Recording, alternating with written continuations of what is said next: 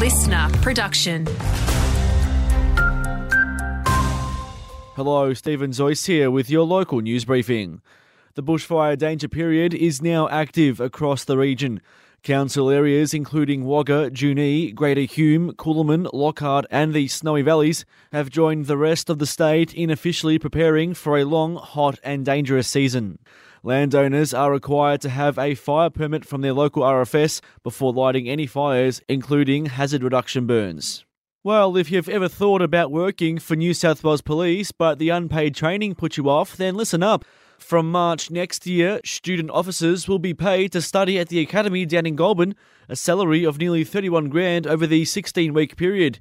Police Commissioner Karen Webb says they're hoping the payments will boost recruits. It's my intention we'll keep that as long as we need to. As I said, uh, we used to have it, um, and 25 years ago we stopped it, but it's time to revisit that. We need to be competitive.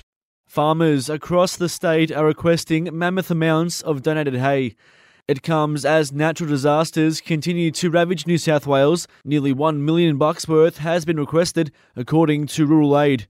Farmer Betty Johnson says there's currently a lot of uncertainty from living off the land conditions the way they are now, there's relatively no income because stock isn't as good a condition as it would normally be. Meanwhile, those with hay are being urged to carefully manage and monitor their bales this fire season to eliminate the risks of expensive losses. To sport now, and the AFL's delisted free agency period swings open today, and there could be some early moves.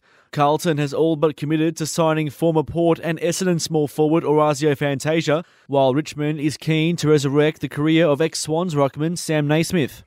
At Melbourne, Clayton Oliver has blamed his ADHD medication and a big day at the gym for his shock seizure that saw him hospitalised earlier this month.